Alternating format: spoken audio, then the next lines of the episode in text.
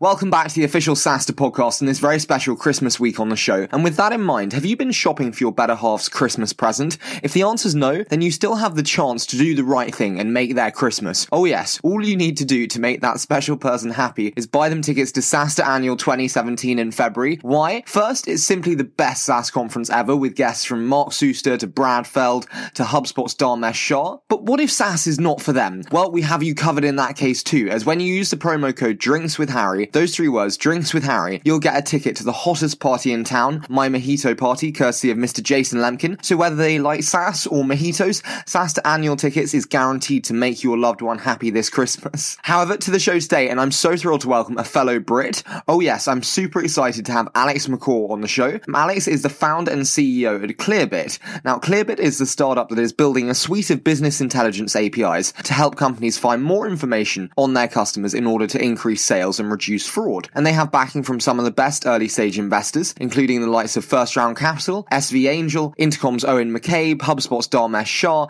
and many more incredible investors. As for Alex, as well as being a fellow Brit who loves tea, he's also worked at the likes of Twitter and Stripe prior to founding Clearbit. However, enough from me, so without further ado, I'm delighted to hand over to Alex MacCaw, founder at Clearbit. Good, that's perfect. Okay, I think we're warmed up.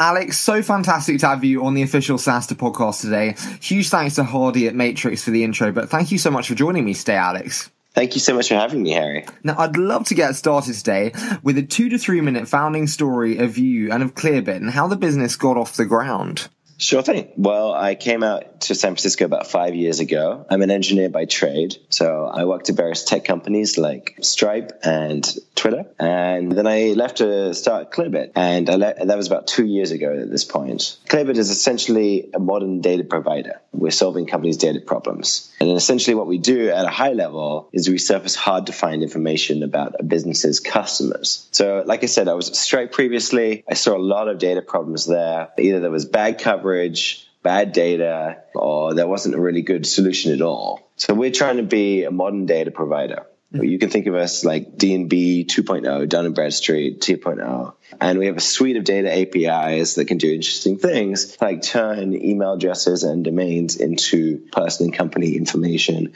or find you new leads, or de-anonymize traffic on your website. So we're now two years old. We're profitable. We have about one thousand customers, and we power the sales and marketing for, to be honest, much much of the valley, and even my old employer at Stripe. I, I do have to ask, on that Stripe and Twitter element, Having having worked at such kind of titans, what were the big takeaways from, for you that you have taken with you now to Clearbit? Oh, that's a tough one. Stripe and Twitter were very, very different companies. Um, how, how are they different? That's a good one. Well, the engineering culture, for a start, was very different. Twitter was hired, hired a lot of people. When I joined, by the by the time I joined, there were a thousand people. And to be honest, there were too many people.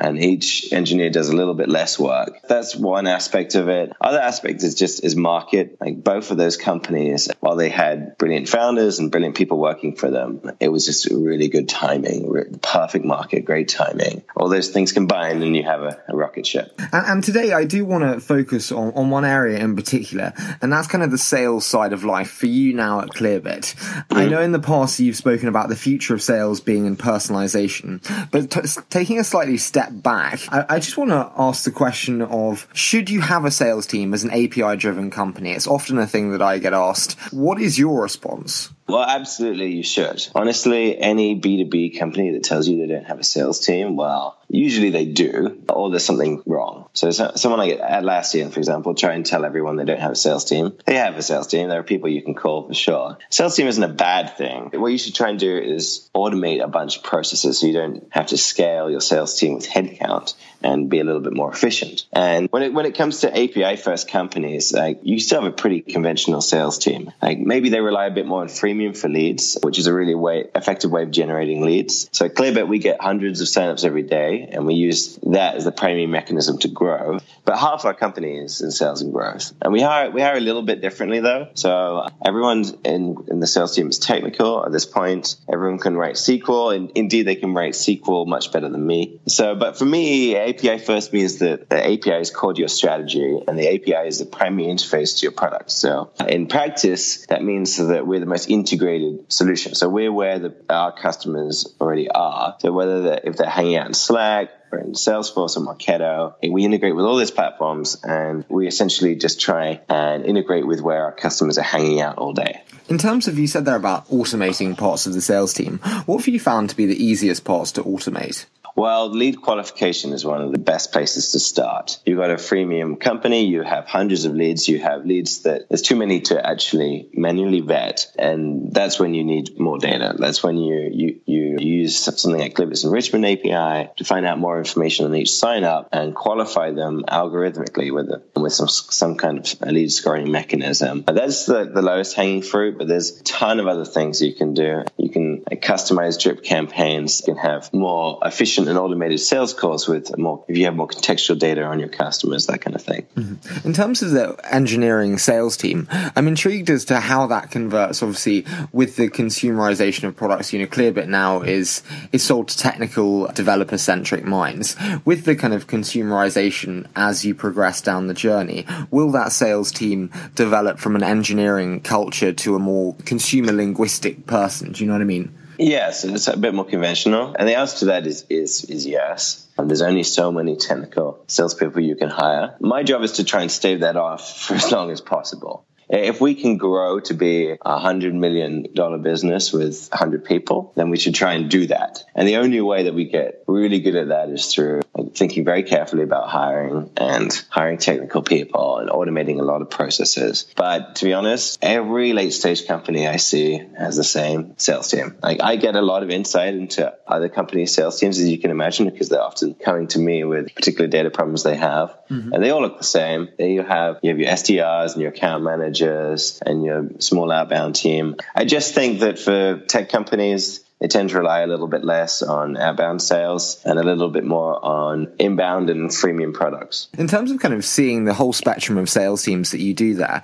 are there any kind of glaring inefficiencies that you see, or, or ways that they mismanage or mistreat customers? I, I see a lot of people trying to do lead qualification manually, which I think is a mistake. It's a waste of time. Yeah, it's honestly, there's a lot of different mistakes. Uh, I don't see any one glaring one that a lot of the companies do. But essentially, you just you just have to look at the sales process as a whole holistically and try and optimize each step of the funnel. In, in terms of kind of approaching it holistically, how do you address, you said before about everyone treating their customers the same.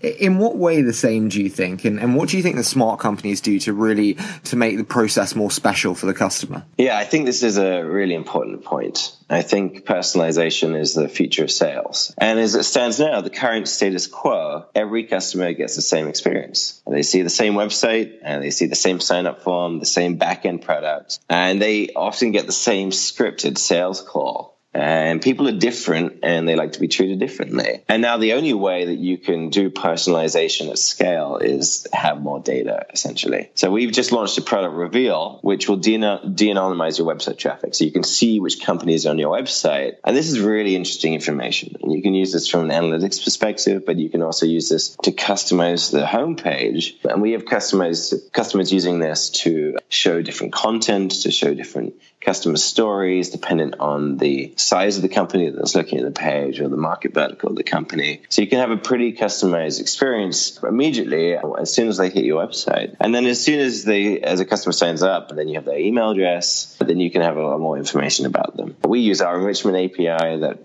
that tells us what the, the job title and role and seniority of the person is. And then you can do some really, really interesting things. So first of all, when you do a sales call with the customer, it could be a lot more customized because you already have a lot more contextual information on who the person is and who the company is. But you can also do a lot of automation. We actually, at Clearbit, we have three very distinct personas that we sell to: people on the sales team, the marketing team, and then engineers on the product team. And they need very, very different messaging, especially the engineers. They, they, they want very different messaging. And so what we'll do is we'll send different email drip campaigns dependent on the type type of person that is signing up. If they're an engineer, then they're going to get code in that first email. If they're in sales, then they're going to get some information that talks about Salesforce integration. We've actually managed to improve conversion by forty percent by sending customized drip campaigns. I honestly think this is the f- this is the future of sales, and companies need to think about this very closely. In terms of, you, you mentioned kind of the several different products you have now with Reveal and then with some of the freemium products you've released.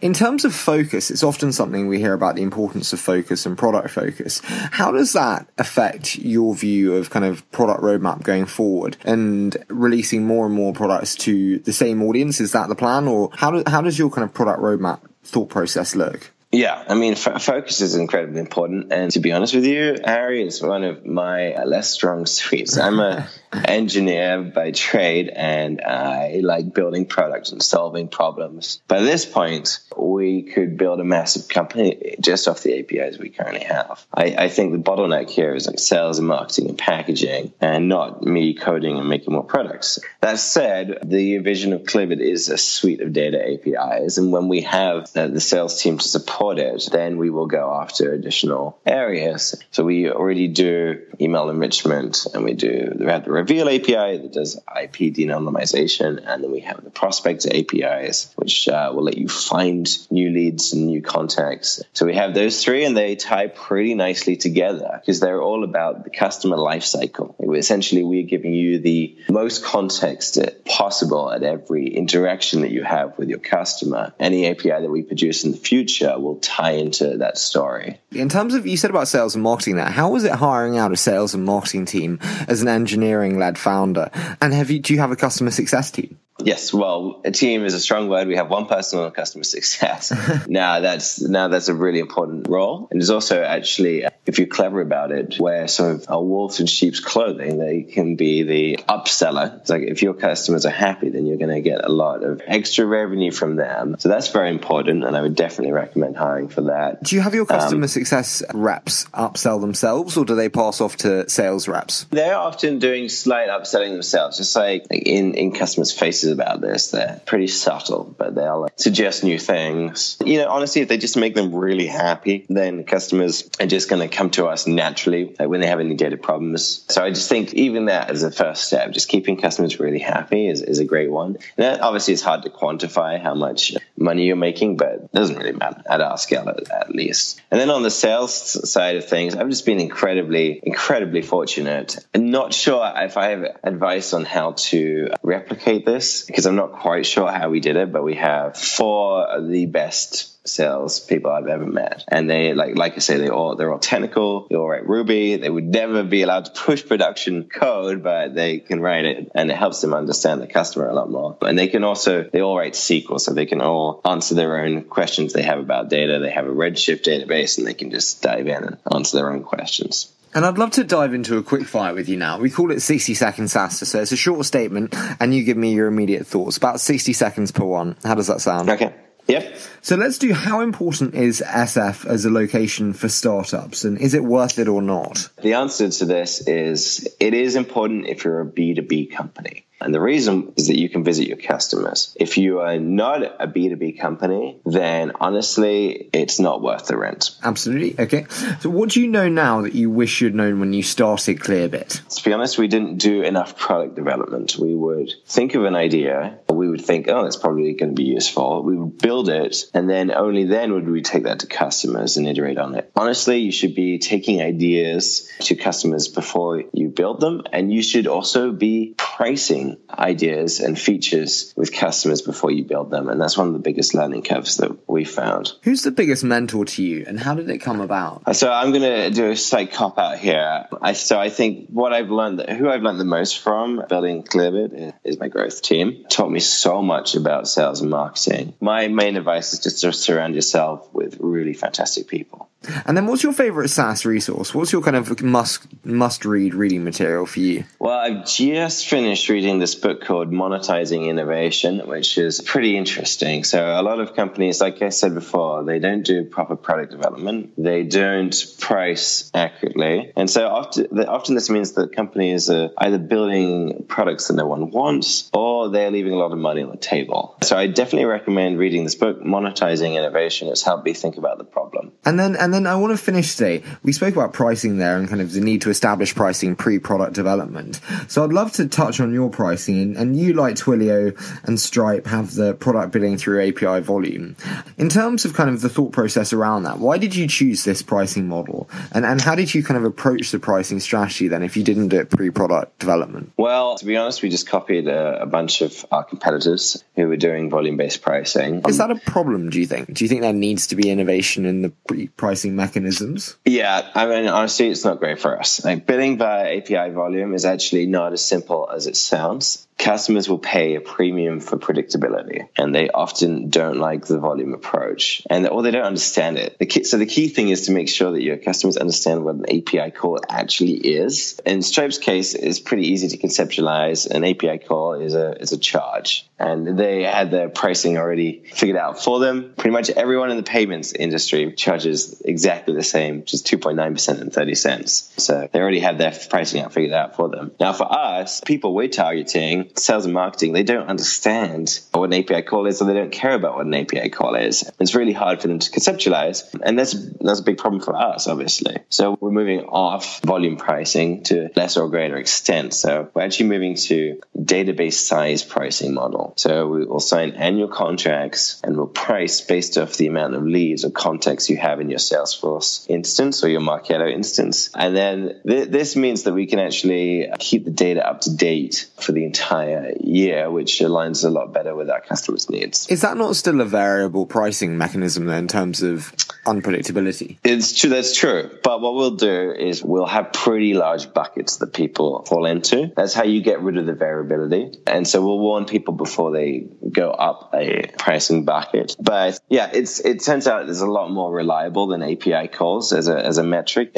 People can fetch email, the same email again and then again and again. They don't have to worry about repeat calls. And, and people understand it a lot better. Well, Alex, it's been such a pleasure to have you on the show today. As I said, I heard so much about you from many investors. So, so thank you so much for joining me today.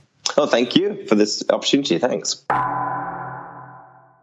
My word, how fantastic to have a fellow Brit on the show. And I'd love to say a huge thank you to Alex for coming on the show today. It was absolutely fantastic to hear the Clearbit journey. And also a big hand to Hardy at Matrix Partners for the intro to Alex today, without which the show would not have been possible. And do not forget to make this Christmas a special one for your loved one and buy them SaaStr annual tickets. Oh yes, that is the way to get into their hearts. All you need to do is enter the promo code DRINKSWITHHarry, and not only will you get twenty percent off, always looking after the wallet, but you'll also get a tickets to the hottest party in town. Yes, our Marketo party, courtesy of the very kind Mister Jason Lemkin. However, until next time, it's been an absolute pleasure. We always so appreciate the support, and we cannot wait to bring you Friday's episode.